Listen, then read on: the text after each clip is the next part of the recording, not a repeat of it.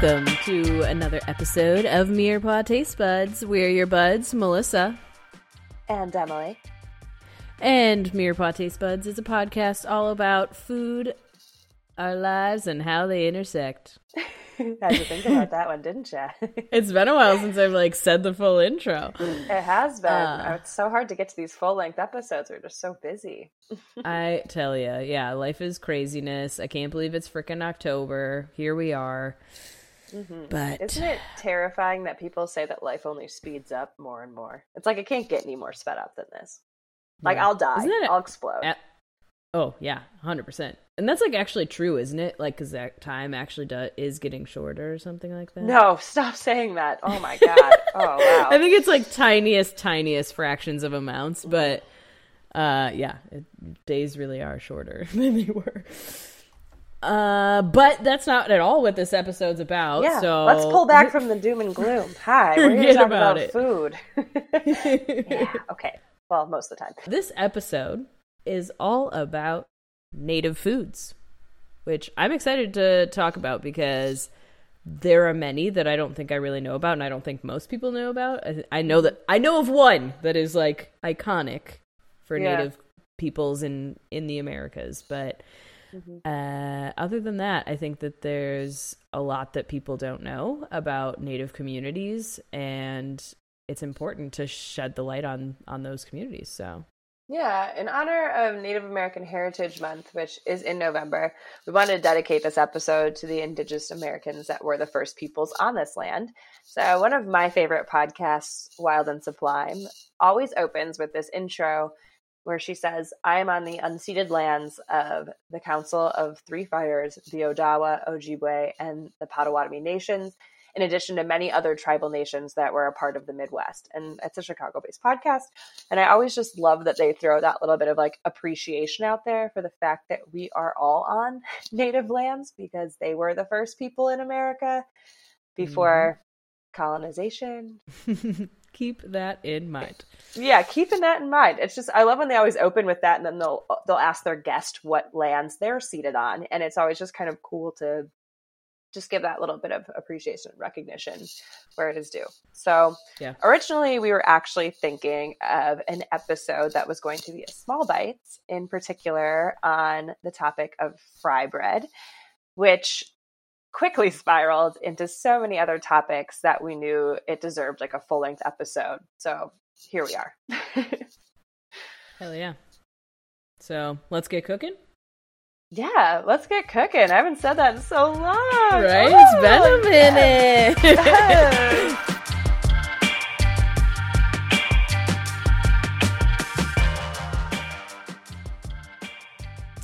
So, Navajo fry bread originated 144 years ago when the United States forced Indians living in Arizona to make the 300 mile journey known as the Long Walk.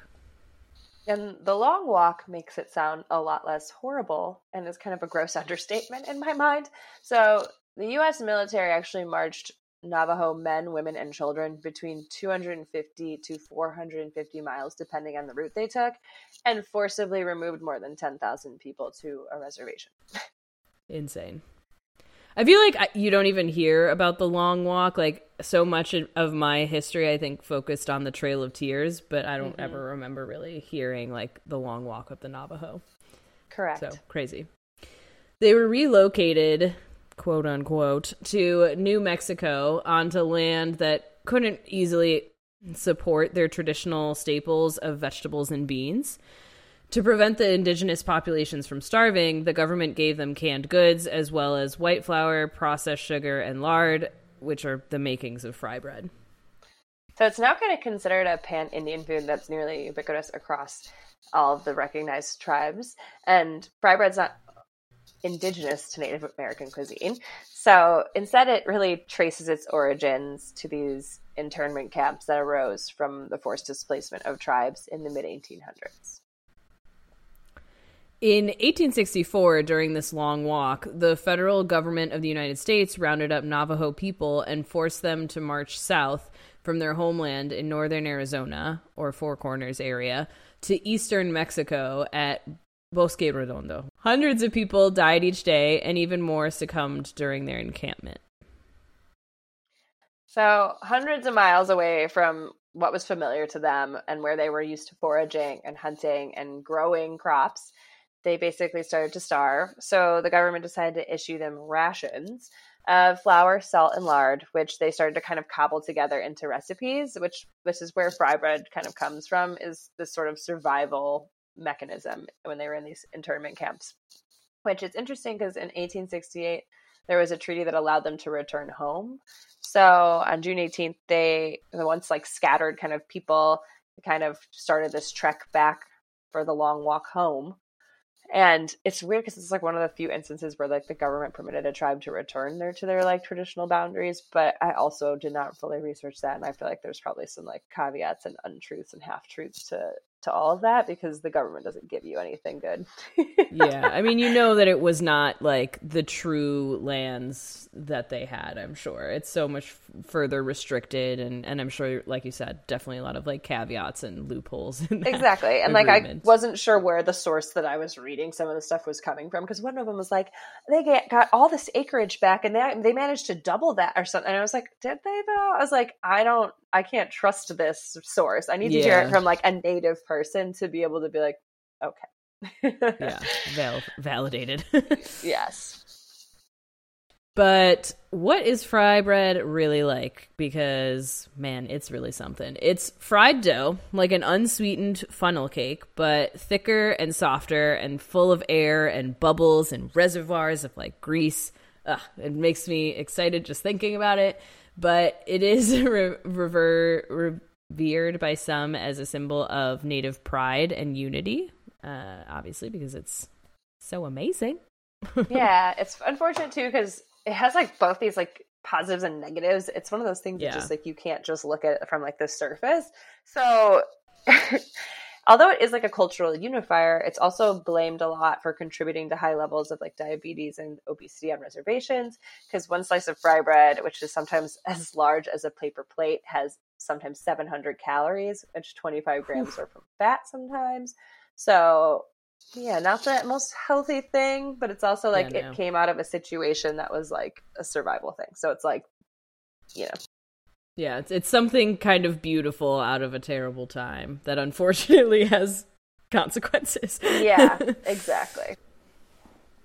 But some Native American chefs today no longer include this dish in the foods they make because of its problematic past, while others have developed restaurants, food trucks, and food stands like solely around fry bread. Some community members and families have reclaimed fry bread and eat it regularly, while others eat it only at special occasions, and still others no longer eat it at all. It's now a food that almost every Native community knows how to make. Whether they chose to make this um, is kind of up to them. So, actually, one of the first ways that I ever experienced fry bread was the Indian taco. Um, so, mm-hmm. essentially, it's fry bread that sometimes has like beans or meat and then like cheese, lettuce, and tomato on it. So there's a lot of modern like versions of the dish which might feature additional toppings, sometimes like avocado or sprouts or microgreens and radishes to kind of like give it that like more contemporary flair and maybe a little like more of like a healthy foodie kind of vibe. But I, when I was living in Seattle, there was a food truck that was vending at the the Olympic Sculpture Park, which is part of the Seattle Art Museum that is right on the Puget Sound. And it was just it's such a beautiful space in general. It was like a really fun event. And they had a bunch of food trucks that like pulled up, like watching the sunset with the freaking water in the background. And I had never had fry bread. And I like saw this cool native food truck and I was like, okay, I gotta have this. So I tried it and it was it was delicious, of course. But what was the first time that you had fry bread?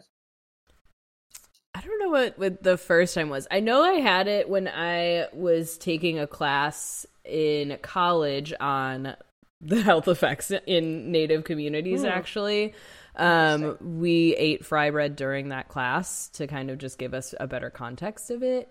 Um, and cool. we did eat it as like kind of like a taco. There were like all those kind of same fixings and stuff, which was really interesting and fun. And the the teacher of that class was from a native uh, tribe and all that. So it was it was a really like special experience for sure. Very cool. There are many other versions of this dish, uh, including like a no fry fry bread, which is a grilled version of fried bread with only beans and vegetable toppings to make it a healthy alternative. The Indian taco, as well as fry bread, is served at many events like powwows, fairs, gatherings, and the famous Indian market in Santa Fe, New Mexico. So, when we started talking about this episode and and trying to like research and kind of figure out what other things we wanted to talk about, we were also kind of talking about how Native American cuisine is probably like one of the most mis- misunderstood and underrepresented cuisines in the United States today, which is ironic because these are like the first peoples that settled here and were here and like it's just funny that they've kind of been erased from the story. so Yeah. And it's like obviously it's very rich in in history and like origin and tradition and it's been developed long before contact with any Europeans. So it's just so wild to kind of to discover these things that have been here all along, I guess. yeah, hundred percent. It's funny that you say it that way because it's like kind of like what the colonizers did. You know, they discovered something that was already here. so true, so true. Yeah, like... yeah. It's like actually not So, being discovered. It's just like real. It's you uncovering it. You It's know, just it's like you you, opening know, your yeah, eyes. but- Yeah, right now you see what's been Correct. happening the entire time before you. So yeah, it's it's been there. it's actually the foundation. It's like the foundation of a lot of the things. I think it amazes me like how many foods I think of as like staples in our culture or staples Yeah. in, you know, like uh, American foods or whatever you want to call it. Um but those were actually either items that did not originate from the Americas, you know, and were things that were brought here by Yeah. colonists, or it was things that were native foods originally and brought back to all of those people that came here and repurposed and re you know reimagined into all these different cuisines that we eat today.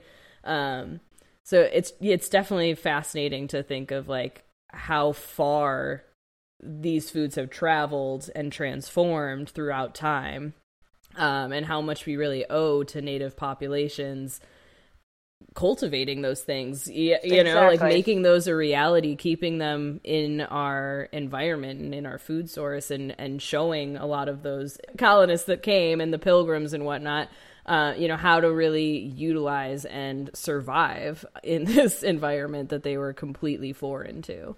Yeah, I feel like it's so easy to misspeak in these sort of contexts because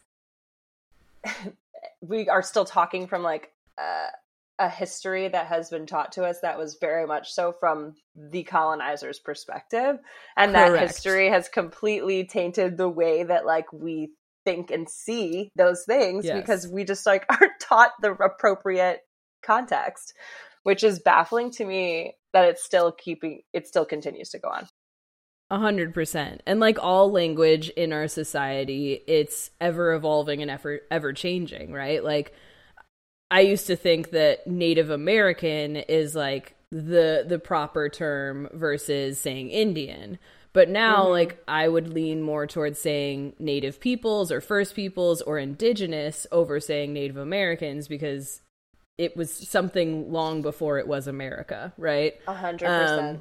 So there's just it's it's so complex for sure, and, and I'm sure we're misspeaking on a lot of things, and and Yeah. I I think that that's okay. Like I'm still learning, we're all still learning, and I think that like I said, like this is ever evolving and changing, and I think that there just needs to be more people willing to listen, have these conversations, see Native people as people that are still living their lives today. You know, I think that we still think of them in such a static past sense in our minds that um, it's it, it's really toxic because we don't realize the, the effects that we're having on them in the present day.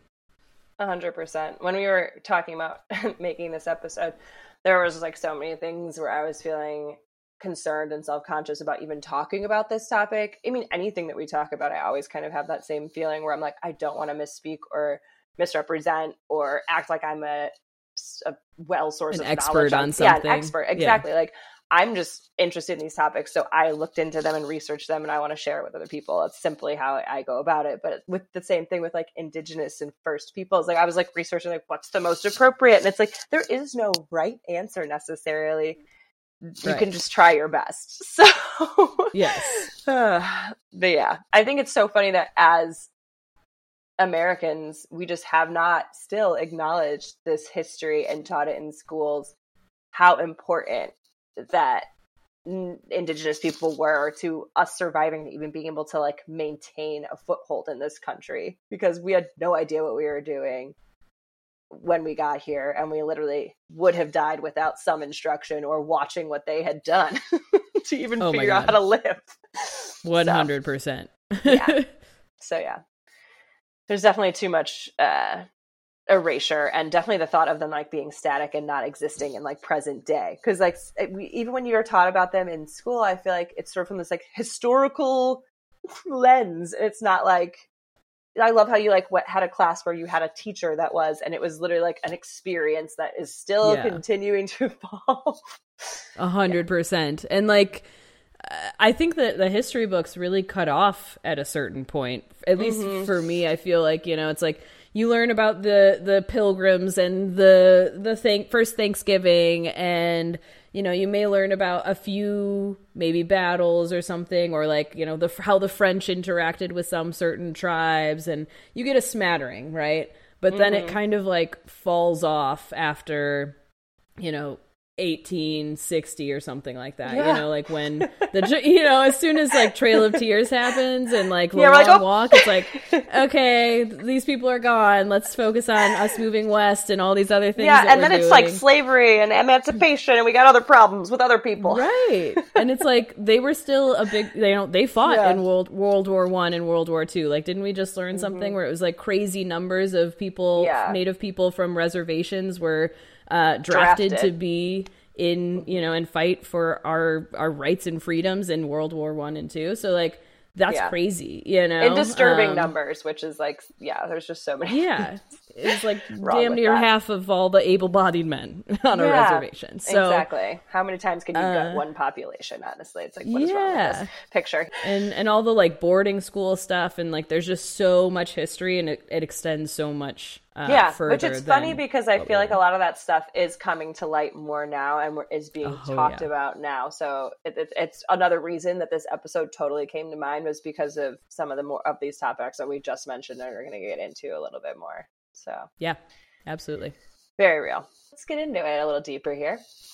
So, Native American cuisine includes indigenous and wild plant and animal ingredients, but it also includes cultivated plant ingredients that are found in various tribes throughout the Americas. There's something that's also called the Magic Eight, which are corn, beans, squash, tomatoes, potatoes, chilies, vanilla, and cacao, which are eight hmm. plants that Native people gave to the world and are now woven into almost every cuisine. and thank the gods for them because those are literally like all my favorite things I know when I read that list, I was like, I could survive on that. That's all I yeah need. 100% you got chocolate you got Uh-huh. something hot like i'm so happy yeah, a little spice. Yeah. hmm Like many cuisines, Native American cuisine is not static. There are four distinct historical periods that actually co- compromise it. So there's the pre contact period that dates back approximately 10,000 BC to 1492. And then there's first contact period, which is about 1492 to the 1800s. And then you have the government issue period, which is the middle to late 1800s during that like Native American relocation period.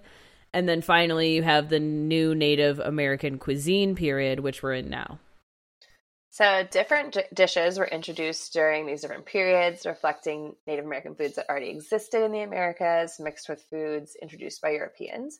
So, in the instance of the government issue period, these foods were usually forcibly introduced and used as more of a matter of survival, but they have now become iconic with Native American cuisine. So, obviously, some dishes still include ingredients from the pre contact and the first contact and the government issue all in the same dish sometimes. So, it's kind of cool to see the blendings of these things and how things have evolved um, because you got to take the good with the bad, baby. Oh, yes. For the first time in U.S. history, Native chefs and restaurateurs and the Native community members can decide for themselves what foods they really want to include on their menus and in their communities.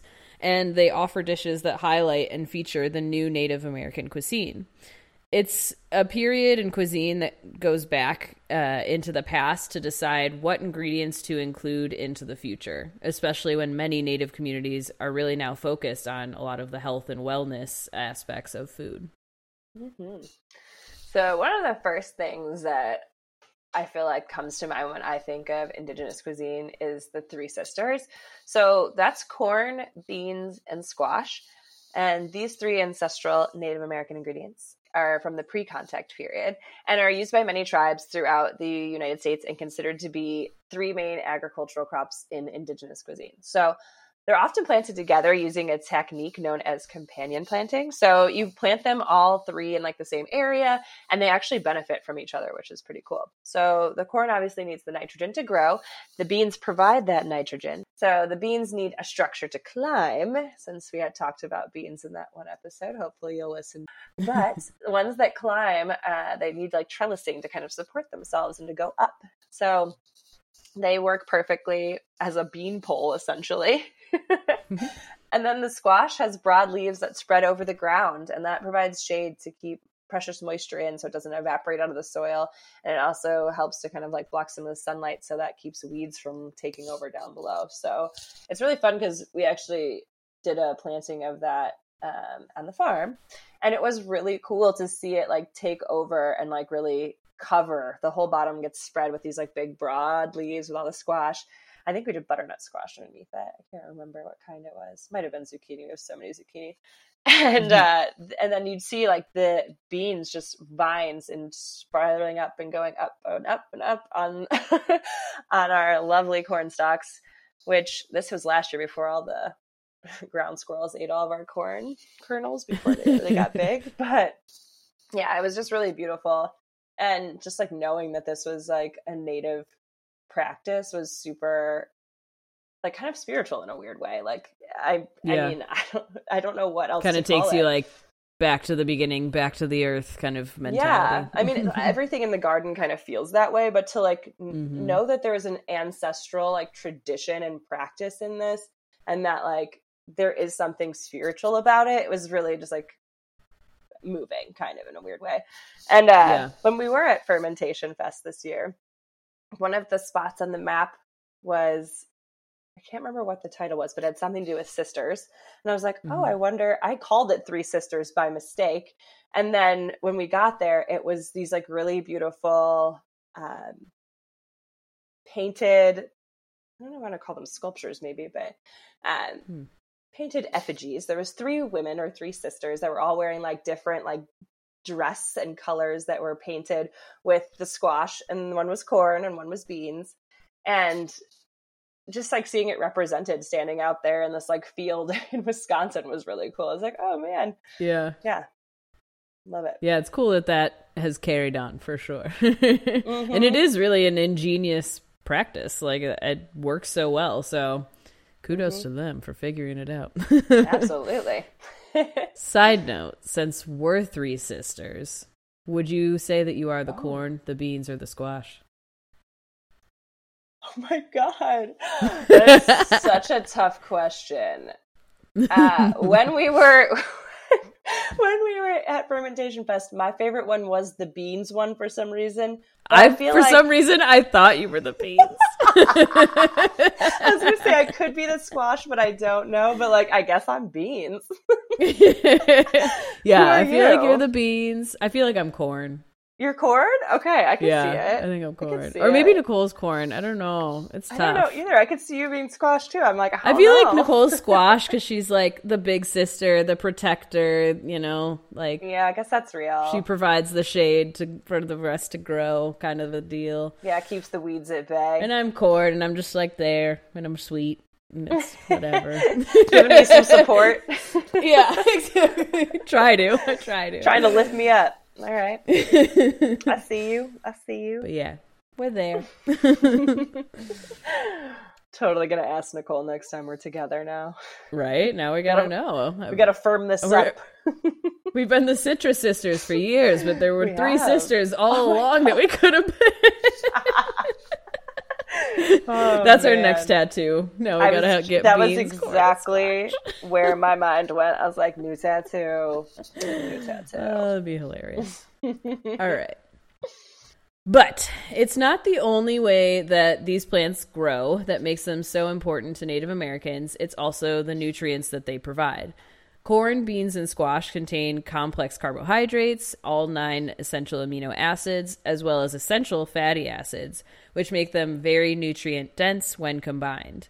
They're used by many Native American chefs in like sautés, stews, soups, and they can be- found on many Native American cuisine menus.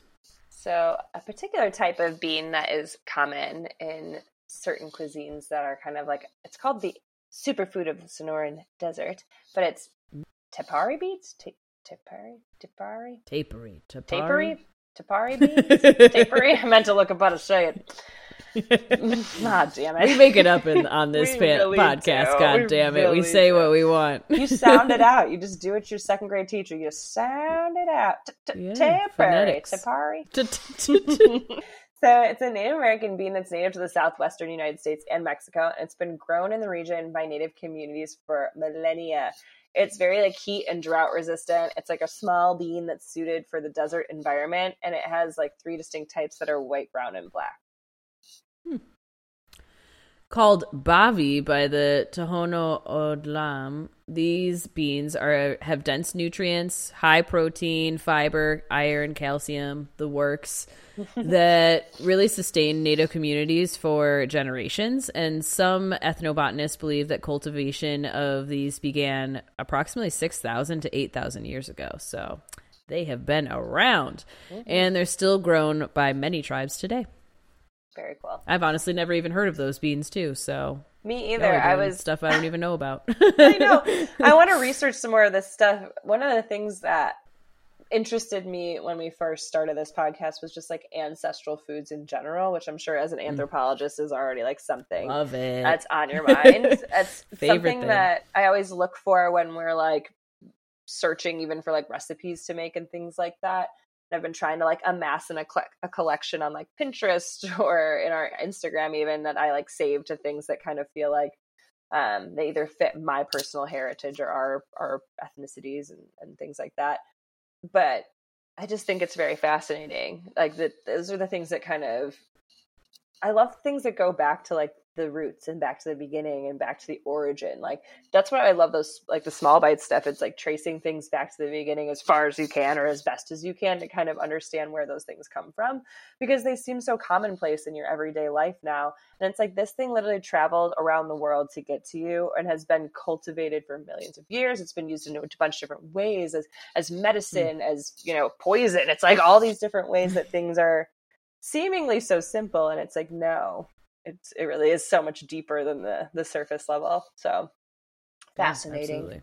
facts which this next one was one of those as well and it's mm-hmm. a wild rice called manoomin by the ojibwe which means good berry and technically it's not a rice it's actually like a grain that's harvested from grass that grows in water and it's interesting because it's an heirloom Isn't rice that rice?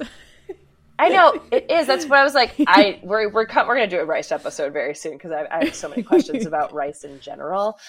I watched a video of a man like hand harvesting it, and there's someone who kind of just like is the the steerer or the stirrer who's like pushing the boat along, and he's literally just like banging it um, off the tops of the reeds or grasses in, and it's just falling into the boat as they like go by um but it it's been grown for generations and it's it was it's naturally in the lakes of northern minnesota wisconsin michigan and canada. So it's like very much so in our region. And to just see that this is how it's done and like that's how you could you could collect this it just kind of blew my mind. But Yeah. I know when it said it wasn't a rice, I was like, why not? And then when I watched the video, I was like, it looks like a rice. I don't, I still don't understand fully. but it's really cool because it boasts like an impressive amount of nutrients, including protein, magnesium, zinc, manganese, phosphorus. And it's been used by many Native American chefs in a variety of dishes. There's even ways that they were kind of using it as like medicine and different things like that. And they were talking about how you kind of like roast it or, or dry it out. Um, and you can, it can last for months at a time and like be stored for a long time too. So got to find some of that. I feel like I've I've heard of this before, but I've never actually like seen it or tried it, and I want to find some. Yeah, for sure. Interesting. And then, of course, we have the lovely salmon. Native American tribes of the Northwest revere salmon, and many define themselves as salmon people. I'm one of those. Mm-hmm. It, it is a sacred food, and there are five different kinds of wild American salmon in the Pacific Northwest. Uh, we've got the king salmon, which is, which is Chinook, sockeye or red salmon, coho, which is silver salmon. These are very confusing because I feel like I don't know. Uh, pink, which is humpback salmon, and chum, which is dog salmon, with the most well-known types being the Chinook, the sockeye, and the coho the Chinook, sockeye, and coho are the only ones I've heard of. Chum or dog yeah. salmon? I was like, what? Dog salmon? I've never heard of in my life. Humpback salmon? Never heard. Humpback? Yeah, I was like, I don't know. I don't know. Living in Seattle, it's like impossible not to be surrounded by like salmon, salmon artwork, yes. salmon effigies, because it is clearly so important to Indigenous people there and is like a way of life. So yes. Uh, I feel like recently we were talking about how you can go salmon fishing somewhere near here and it like blew my mind because like I just always assumed it was never near us. I don't know. So I can't remember where it was, but I thought it had to be like colder waters or something. I can't remember where it is because it's not like super close, but it wasn't that far. You know, still like within yeah. range. Interesting. Um, yeah, but I don't know what kind that is. Now I'm like, oh, was that the yeah. dog salmon? Tell me more. That's what we got by us for sure. Yeah, probably. the kind no one wants to eat. right. Whatever kind that is. but cooking freshly wild caught salmon on cedar logs or planks over burning coals has its roots in Northwestern Native American culture. So many communities in the Northwest smoke their salmon as part of a curing process to preserve salmon for future use, which smoked salmon is amazing. Even like, yeah, I've had so many different versions and I love it. So, cedar mm-hmm. planks are available commercially, and it's a common practice to cook salmon on soaked cedar planks with a variety of seasonings, which, again, that's like something that I didn't obviously immediately think, like, oh, of course, this is an indigenous practice, but that makes total sense. Yeah, hundred percent. Uh, chefs didn't just come up with this recently. I've always wanted to do that too, like Me cook too. something on a cedar plank. Never done it. Me either. I know I've I've wanted to get one for a while. Maybe I'll put that on my Christmas list. Can you just like reuse it? I think so. Right? Oh, okay.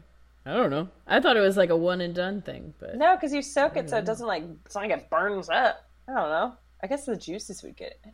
I don't know. I yeah, cooking... wouldn't like the flavors kind of seep into it though, and then like stay?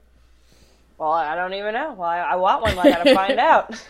yeah, I gotta do more research. yeah, sincerely. Unfortunately, there's a lot of health effects on the native community because of their history and past. So, as we've kind of mentioned, with the opening of the Western frontier, this triggered all sorts of motion within our country and forced many settlers to move west um, into what was traditionally indigenous country. And Congress initiated the Federal, Federal Indian Removal Act of 1830, which evicted more than 100,000 Native Americans east of the Mississippi River um, into different portions of the country and completely disrupted their native foodways and their traditional food sources. Many died on those long walks to the reservations that we had discussed earlier um, because their food sources were intentionally burned or um, they would kind of be left with nothing for these walks and then forcing them to relocate to these strange places that they didn't really have anything. Um, during these forced relocations, like we had mentioned, there was a lot of rations that were given to people, but they were not really nutritious foods. It was lard, flour, coffee, sugar, canned meats. Um, spam was a really big thing that was a part of those rations. Um, and all of those really became known as, uh, you know, part of their food system at this point. Um, but, you know, all of those things are obviously not nutritious and were linked to a lot of adverse health effects, most notably diabetes. Um, that's really kind of like uh, a major thing that triggered. And supposedly, the original intention of the US government was to supply rations as an interim solution until relocated, air quotes, Native people were raising enough food on their own. But instead, many indigenous people became dependent on the rations, which I don't even like the way that phrasing kind of sounds because it's like you literally ripped everything away from these people. Yeah, they had in, no choice. In, yeah.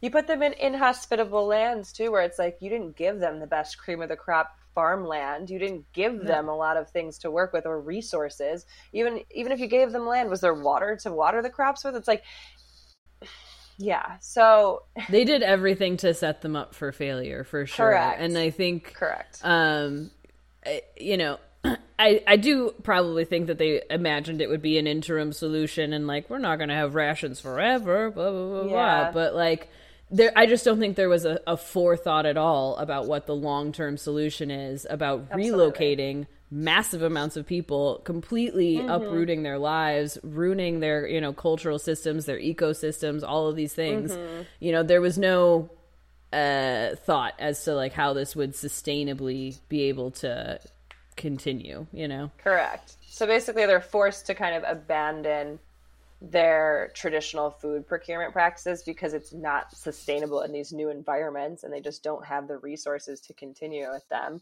Or they tried and it wasn't working out. And then they found that there essentially wasn't enough government issued food to feed all of their tribal members and it just became like a struggle, just flat out. Mm-hmm. Crazy. Yeah.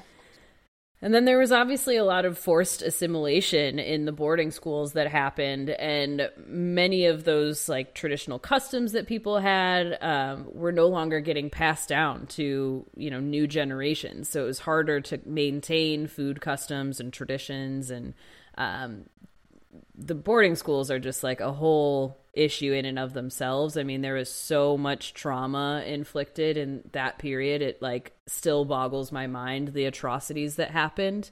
Um, you know, children suffered from severe malnutrition. They were emotionally, sexually, and physically abused.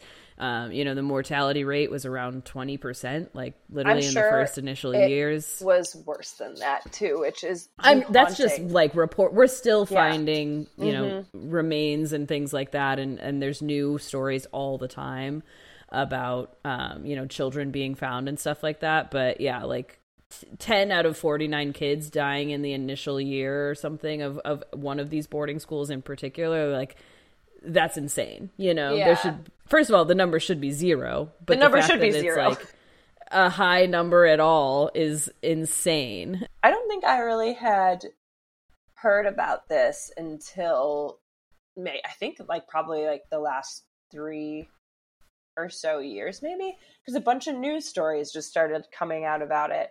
And I feel like there was a yeah. really big one in Canada that came out mm-hmm. about finding like a mass grave and it just like started. It was like, it was hundreds like a, of was, children, I think. Yes, it, it was, was the numbers were big. Yeah. And and when I read that article, immediately like the comments and the backlash was also just like, well, America did this too, you know, like basically. Mm-hmm. And yeah. And then a bunch more stories started pouring out about places of where these atrocities were just like kind of coming to light slash being like full blown exposed. So yeah. I mean, it, it's a definite like reckoning that our society has to deal with. That we literally treat people worse than we would treat anything else. Yeah, I mean, we didn't really see them as human. It was literally the phrase was "kill the Indian, save the man." That was like the slogan of those boarding schools and the assimilation practices that they were doing. And, you know, like indigenous women were sterilized and like crazy things. Just like i can't even imagine that happening you know? Um and uh, that happening today even though i know that that does still happen today in disturbing ways you know? But yeah it's it's a terrible time in our history for sure. And again, I think it's totally brushed under the rug. Like you're saying, like it was fairly recent that I feel like I heard about a lot of those things. A, a lot of the news stories that came out, I definitely heard about it in some classes I took in college, but I don't remember hearing about it any earlier than that in my life, which is yeah. just insane. Well, it's like how you kind of said how the teachings and things kind of cut off after the 18 mid 1800s in school and you never really hear about anything else. It's because we weren't doing anything good. exactly. like, yeah. Oof. So, that is exactly right. Mm-hmm. But obviously, extracting these children from their indigenous food systems it essentially creates individuals that are completely void of an understanding of their land, their environment, political systems, education systems, spiritual systems. So there's no understanding of collective resource management. That was like a, a quote that I found, and I found that like so on the money. You know, it's like you're t- completely stripping them of their culture and what's left at that point. You know? Yeah. No, I think that's honestly like the set one of the saddest parts it's just so sad to hear like that you would mm-hmm. actively try to just destroy everything that made that person who they are and just like yeah just erase and for what you know yeah like because they didn't believe what you believed they didn't yeah. you know like it all mm-hmm. came down to god to some weird yeah, degree some, and that's like so like, stupid it's so twisted it's so twisted yeah. like if that's a i don't know whatever but yeah uh, today, Native Americans still face threats from federal and state governments related to land use. Like uh, they reduce, you know, the lands where they can hunt and fish and gather and preserve their own food, which is still so messed up. You know, it's like, what is the problem with any of those things? There's those aren't harming the ecosystem and the environment and whatever. So to limit and further restrict these people after everything is just mind-boggling. Supposedly, one out of every four Indigenous people experience food insecurity compared to one in nine Americans overall. So, I was actually just listening to The Daily Show with Trevor Noah. And yes, I listen to the podcast form, I don't watch the show. um, but he had a group on called Ghetto Gastro, and they talked a little bit about food apartheid and conscious cuisine and accountable calories and stealth health and high vibrational food. And they said some quote about how we break bread to build bridges. And it just reminded me a lot about this fact that minorities in general are constantly sort of experiencing this food insecurity. And it is such a strange form of like warfare in a way that it just mm, seems mm-hmm. so unfair and just so unfortunate and we really like have to take care of our own and there has to be these programs and nonprofits and people that really push for like change and try to build these structures and communities within their communities so that people have places to go to get good healthy food. Yeah 100% it's uh, really unfortunate that we can't rely on our government to provide more support in that regard. Um, a lot of the articles that I was reading too, like, were distinguishing between food security and food sovereignty, because food security is like m- more so about making sure that you have access to food and like healthy food versus food sovereignty is about making it a sustainable, like environmentally conscious, uh, culturally respectful and responsible way to um, maintain foodways, basically for a community. Mm. Um, and I just thought that was like a very interesting distinction. Is like there's so much more in food sovereignty than yeah. just making sure that you have access to something. You know, that's incredibly powerful.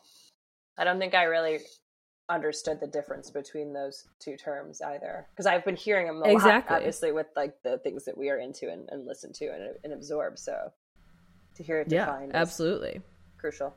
again, it's all that language that's constantly evolving and changing, right? You know, I always mm-hmm. used to hear food deserts and things like that. Mm-hmm. Um, but I, I, I feel like it was Urban Harvest, maybe even that kind of said like, you know, food desert makes it sound like it's a natural thing versus yeah. like this is a man-made occurrence. You know, this is entirely something that our society has built and perpetuated, and so by calling mm-hmm. it a food mm-hmm. desert, you're you're kind of taking away uh, from the reality that this is something that is our doing. There's accountability and responsibility that's being taken away right. from that situation that is completely inexcusable.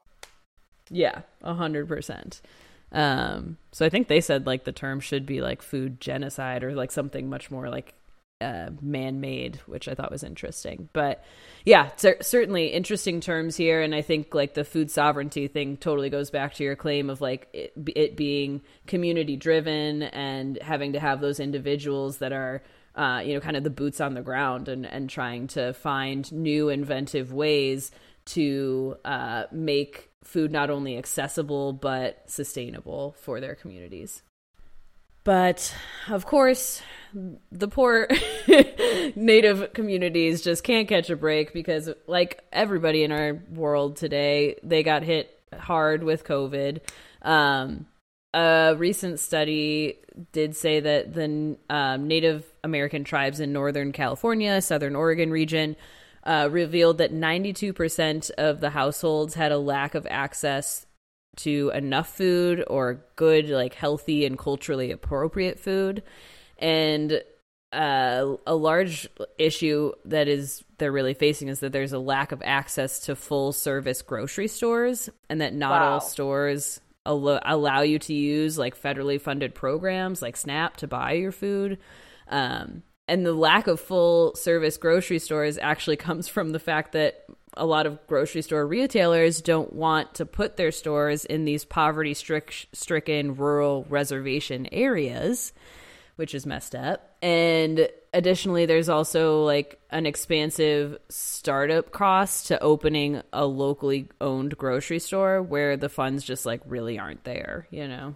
That is so upsetting. 92% is disturbing statistic in any whenever you hear like anything anything in that range it almost sounds fake because it sounds so absurd. yeah. Uh, I, was, I was literally reading something that said like in an area that spanned like the size of multiple states, like three, pick 3 East Coast states and in that amount of area there was only like 11 grocery stores Oof. Whereas, like, if you were to go to a, a less poverty stricken area, you would see closer to like 45. Wow. So, like, that's a, a drastic difference in, in access, you know, and there's just, you're never going to be able to, to combat that. That gap. I mean, we've lived on the west side in Chicago, and you are in areas where there is not much. I mean, there's just there's just neighborhoods yeah. that are completely unserved, and and even in St. Louis, when we were there and when you're there now like there are areas that are completely unserved you got nothing, nothing. nothing. or the grocery stores that you go into are chips yes you chips, know frozen it, food it, there's pop. really terrible produce selection if mm. any at all yeah um, there's no organics yeah. like nothing yeah yeah it's crazy so, due to limited income, employment, and resources, this is why many Native American families choose to stock up on cheap bulk food things that have longer shelf lives instead of buying fresh food. We see people do it all the time um, mm-hmm. when they're in situations where they're strapped for cash. So, it's just what happens. You cut the stuff that's fresh and healthy, and you just go for the stuff that's cheap and easy. So, um, healthy and nutritious foods tend to be more expensive as always, um, as well as on reservations. So, due to supply chain issues, environmental racism, and already inflated prices for food, nearly all foods tend to cost more on the reservations. Compared to nationwide rates, on average, a loaf of bread costs 66 cents more, and a pound of ground beef or apples costs 84 cents more, and a pound of tomatoes is 63 cents more, but a bag of Cheetos averages 63 cents cheaper than the national rate. Like, so, how messed up is that? It's we will insane. feed you this poison. We will give you the poison. We'll give it to you for cheap. You can get two for the price of one. yeah, pretty much. You know, Ugh, it hurts. It hurts. it's like it just feels so intentional once you like know this information you know it's like and that nothing's being done. You feel like nothing's being done. yeah you're setting people up for failure you know Mm-hmm. you you want to keep these people poor you want to keep them sick you want you know you're perpetuating this cycle Yeah. of oppression and it's like for what to for Correct. money for like this Correct, that's so yeah. messed up It is so messed up. just will never get over it It's I swear we're gonna get out of the dark stuff soon. yeah right we're creeping we're creeping We are. We are. There's gonna be. but we're gonna go down a little bit Yeah, more down still. the rabbit hole. we're trying to spur you into Um, action, folks. exactly there's to be lots of links for you to i found some really cool organizations and stuff that you should all support for uh indigenous month Oh, so we'll definitely be sharing that as well but these are the reasons why you got to to care you know i mean Mm-hmm. it these people need help and uh it's long overdue frankly so yeah, we should all want to do better. Also, so yes 100% we got to lift each other up that's right. But because poverty rates are so high on reservations, access to preparing healthy food is also a lot harder. A lot of places might lack electricity or running water. Um, so that's another kind of barrier for them. With unhealthy options being so widely available, it's really no surprise that, like, for Native Americans or Alaska Native adults, they're 50% more likely to be obese than, like, non Hispanic white people. Um, Native peoples are also twice as likely to v- develop diabetes than an, the average American is. So things are just like stacking against them. I mean, there's just so much like trauma and poverty, so that's also just a breeding ground for alcoholism, higher smoking rates, and, which also also is linked with serious illnesses like depression, cancer, liver and kidney failure. So, tribes utilize many federally funded programs like SNAP to combat food insecurity, but the recent COVID 19 pandemic illuminated gaps in federal feeding systems, and many tribes began looking for additional assistance from sources such as the Emergency Food Assistant, Assistance Program as well. Yeah, during COVID 19, Native Americans experienced higher case rates and more severe d- disease and death than any other group in America, which I don't think is that surprising, knowing that, you know, they're already facing such severe chronic illnesses and stuff like that. That's going to put them in that more highly targeted group. Um, but definitely saw a rise in cases for them. But like we said, on a positive note, there are good things happening. You know, among Native Americans, there is a strong desire for this like strengthened global governments of native lands and stewardship of cultural practices to increase access to those traditional foods. Um, as well as they want to strengthen skills and self reliance, including support for home food production. So that's like a big new wave that's kind of happening. They're trying to find ways to um, you know, provide their own food. Native peoples are are kind of better suited to identify and help and implement those solutions. So a lot of tribe led workshops on native food gathering and preparation and preservation are starting to happen. Uh, they're also trying to remove a lot of legal barriers that block, block them from hunting, fishing, gathering, and are working to restore traditional rights for all of those ancestral lands to do that. Um, there's also a lot of people providing culturally relevant education and employment opportunities to tribal members. And to support Native food sovereignty, federal and state programs should really be looking to focus their efforts on, you know, addressing those regulatory barriers and increase funding uh, for the purchase of those traditional, locally sourced foods, so that they could get back to more of the things that were so beneficial to them in the beginning. You know. Yeah, I feel like wasn't it just a few years ago even that the first indigenous women were like elected to Congress or something too. So it's just Yeah. great to see that there's more representation um, out there, at least to kind of speak for for these people. Yeah, it's it. definitely an upswing. I think we need Mhm. a lot more forward momentum for sure, but um, it, it is so refreshing to see those faces and and uh, you know i was reading an article about like a woman who when she was a child was told like she said she wanted to be a doctor and someone told her like, "Oh, you should maybe be like a dental hygienist or like something else Oh, that was rude. not a doctor." and she ignored them and was a doctor anyway. Yes. Um, but I think like that that's what we need. You know, we need more people uh, you know, educating themselves, giving back to their communities, um, and just doing the amazing work that a lot of them are doing. I feel like there's a huge resurgence in like the young native communities. I don't mm-hmm. know if it's just like I don't know, a weird TikTok trend or something, but like the o- pretty much the only TikTok thing I follow is like the native TikTok thing where there's just like a huge community on there where it's native peoples in traditional dress, i you know, doing dances, doing, you know, cooking their traditional foods. And it's just like really cool to see because I feel like for so long they've just been pushed to the back burner and like not in the the you know the forefront. Um and we've kind of like forgotten about them. And now it's like wait these people are here. They have come to slay and i'm here for every minute of it. And you know like one of my favorite shows lately is uh reservation dogs. And like that show's great and has so much like good native res- representation and stuff like that. So um, I feel like you're starting to see them more in just like social media and uh, Hollywood and all these different things that are coming out. So it's it's pretty awesome. Yeah, that is very, very true. It's powerful and it's nice. also, remember to get out and vote. I'm not sure when this episode will air, but uh, we got some elections to vote in, so don't sit on the Hell yeah. sidelines, folks.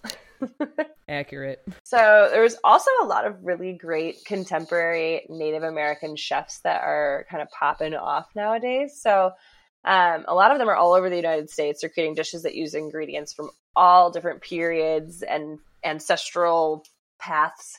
So and the, from the indigenous Americas. So there's a lot of cool ingredients that are specific to certain regions, like those tepary beans we talked about, and that wild rice, the manoomin, and all these cool grains and things like that. So I think you kind of have to keep your eyes peeled for places that are doing it and chefs that are using those ingredients from different regions and things like that. But it's really great to see them bring awareness and like diversity to to cooking. Yeah. and to see like a contemporary representation in some cases or like twists or like fusions i love seeing how people kind of mash up cultures and like and evolve and take things to the next level for in- for Mhm. instance that uh ghetto gastro i of course immediately had to go to their instagram and they have a really cool cookbook that is coming out and there was a cornbread dish in there that was like so elevated and cool looking that i was like oh man it made me want to get the cookbook. I was like i i, I think i've made enough cornbread in my life but now i want to get a cookbook to try this bougie recipe that was like super fun and like inventive. So one of them uh, or there's a couple of them that when i was researching were listing a lot of men and i immediately had to go and start to find some women ones because i found it very strange that uh, society that tends to have a lot of like matriarchal tendencies would not highlight more women chefs but i forget also that oddly male chefs sort of dominate the scene normally so Mhm. I had to kind of be reminded to like check my feminist ass at the door. Correct. Yeah. It is kind of a strange thing since women's place has always been in the kitchen Yeah. that we wouldn't be more represented in this group um, as head chefs in particular and things like that. But I mean, the tides are changing and things are always ever evolving. But it was Mhm. interesting to kind of see that was kind of skewed again more towards the male side when I first researched, at least. They're out there. You just got to find them. you just gotta find them. Yeah, I definitely want Mm-hmm. to track down some like either native chefs or restaurants or whatever Yes. the case might be because I I don't think I've ever eaten at like a restaurant that's specifically native foods in any No. way like that. I'm actually kind of Uh, upset that when we traveled to New Mexico on our like little sister trip we did a few years ago, that that was not something that I had thought to like kind of like seek out because I feel like there's one of the chefs or maybe one or two of them on this list that were kind of in that region. And I was like, oh shoot, we could have gotten to like maybe one of the restaurants, but For definitely sure, something I to keep imagine in that mind. area would have a lot. oh Yeah. yeah, i am definitely gonna have my eyes peeled now. So I know, right? uh, but one of the chefs to keep an eye out for is Walter Whitewater. He's from the Navajo Nation and was one of the first prominent Native American chefs in the U.S. and thus serves as a major role model for many young younger Native American cooks. Uh, he is a chef at Red Mesa Cuisine, which is a Native American catering company in Santa Fe, New Mexico. And they serve ancestral Native American cuisine with a modern twist and provides food trainings using ancestral foods for health and wellness, which that sounds so fun. I would love to do a training like that. Mm-hmm. Um, Red Mesa's Cuisine's mission is to bring Native American cuisine into the temporary Southwest kitchen and to help sustain traditional foods, agricultural practices, support local native farms and food producers, and keep alive ancestral culinary techniques from native communities. So, all amazing things. Yeah, say all the good things. They're doing it all.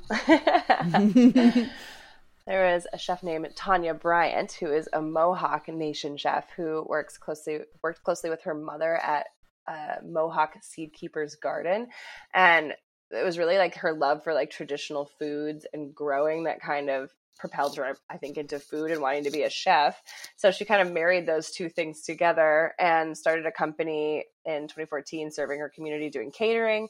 And then, of course, it was super popular and it grew into a restaurant. And I love that she does like small batch cooking and like new daily menus, but she also offers her menu in the Mohawk language, which I, th- I thought was really cool. Um, some of these cool. native languages are kind of like disappearing in some cases. So any chance you can get to kind of like keep it out there, make people look at it, read it, speak it is like very exciting. So yeah, there's also Freddie Bitsoy. Bitsoy? I don't know how you say that. Uh, as an executive chef at the National Museum of the American Indians, uh, Mitsitam Cafe in Washington, D.C. Freddie is from the Navajo Nation as well and has created dishes that showcase regions throughout the Americas, including Northern Woodlands, Mesoamerica, South America, Northwest Coast, and the Great Plains. So that's pretty cool. It's cool to like I don't know, get a full swath of places mm-hmm. because those are like such vastly different cuisines. Yeah. it is pretty cool uh, to dabble in like all of them and pull them all together and kind of like mishmash and then like yeah, that'd be really cool one to see just like the different variety of dishes. Yes. but still like history. such commonalities, you know. I feel like corn oh, is yeah. a commonality in all those places, regardless. There's definitely some threads. Uh, he is one of the few Native American chefs at the forefront of preparing, presenting, and educating about foods indigenous to the Americas on a large scale. Yeah, I feel like I'd have probably a lot of questions on that menu, and I'd want to know like the history of everything. So oh you better have God. like you better have like a booklet to go with it or something. yeah, that's a full experience for sure. Uh-huh. Just imagining like when at the art museums and they have like the audio tour. It's like there's like a little like thing you can scan, and it just like tells you all about it. That's what I need an interactive sounds like, menu. it sounds like a really cool museum too. Like I would love to go to that museum. I thought DC. the same thing when I read that. I was like, "Ooh, bookmark that one for the future." yeah, it's been so long since I've done like any of the museums in DC, so that's a necessary trip in the future. They are they are legendary. I do. They're. I remember them being them. quite epic for sure. Mm-hmm. Yeah, I spent a good couple hours, and then the last time I was there, and it was overwhelming how much stuff they really have. And I think a lot of them yeah. are free, aren't they? A lot of those. I think so. Yeah, because yeah. that's a, I, we're the second uh, city with like the most free things after Washington D.C. So naturally, amazing. So Hillel Echo Hawk is Pawnee and Athabascan. She was born and raised in the interior of Alaska and in a matriarchal society. She's the chief's daughter, and also her mother was involved with um, activism. So already she's going to be a powerful lady right there. But she grew up watching the indigenous people fight for food sovereignty. There's that word. as well as seeing her mother strive to make healthy home cooked meals for her and her six siblings.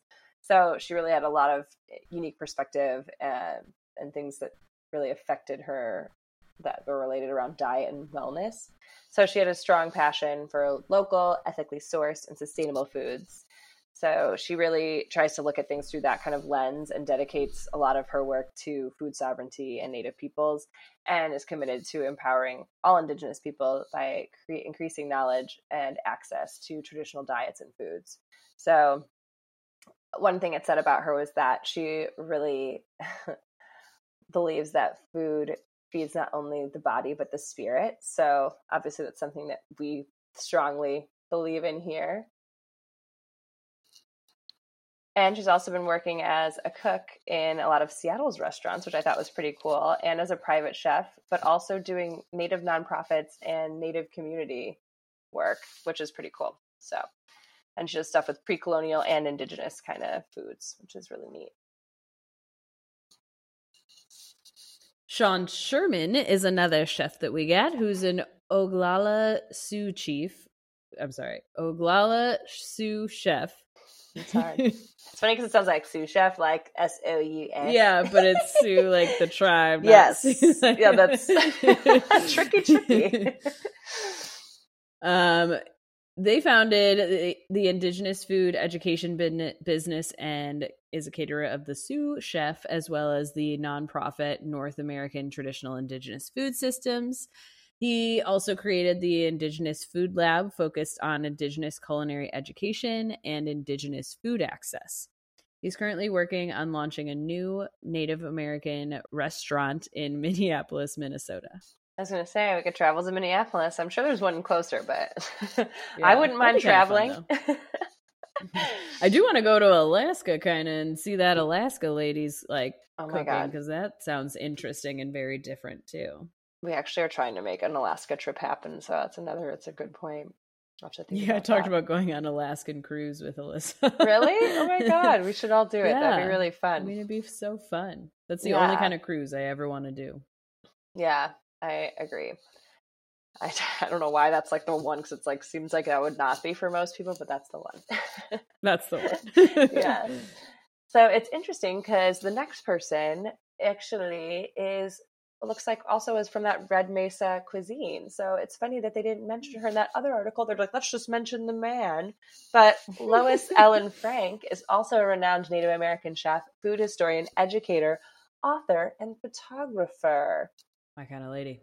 Yeah, I actually found this lady and immediately thought of you because she has a PhD in culinary anthropology and a Mm, Master yes. of Arts in Cultural Anthropology. Her own catering company, the Red Mesa Cuisine, and a cookbook that won a James Beard Award, people. She's doing it all. Yeah, yeah, she's on it. I love it. yeah, for real. So one of the other ones we want to just mention today. I mean, there's so many different ones. Honestly, if you do some searches for native chefs, a lot of different ones come up. These were just some ones that were doing some really cool stuff that seemed like it was really community focused and really giving back and focused on the traditional things. But I'm sure there's more out there. So the last one I'm going to mention today is Brian Yazzie, and he's from the Navajo Nation, and he's actually a new executive chef at Gatherings Cafe at the Minneapolis American Indian Center in Minnesota. And he serves traditional meals as well as feeds elders and Minneapolis Native American community members. And I was just like, my heart.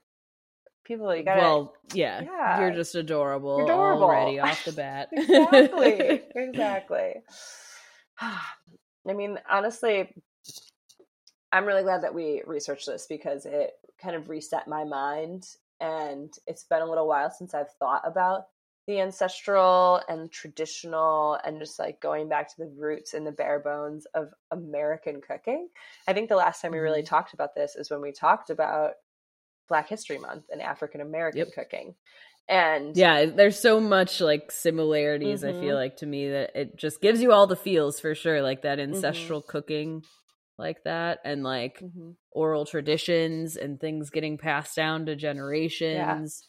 Uh, yeah, So it just brought it kind of home again and just made me refocus and recenter. And I think I've just been like finding the joy in like using a lot of simple ingredients from my garden and, and watching things grow. And there's something about the pace of life right now that is just so fast and never slowing down. And hmm when you go out and watch something grow, there's some there's a level of patience that you just have to have with nature.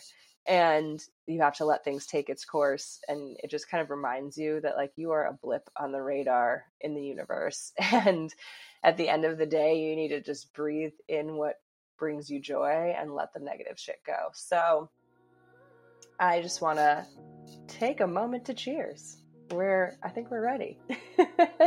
Yeah hell yeah yeah so this year, we want to cheers to all the amazing talents that continue to come out of America's First Peoples and to getting back to our roots. Let's grow and appreciate native cuisines and plants. And don't forget to thank Mother Earth because it is not possible without her, friends.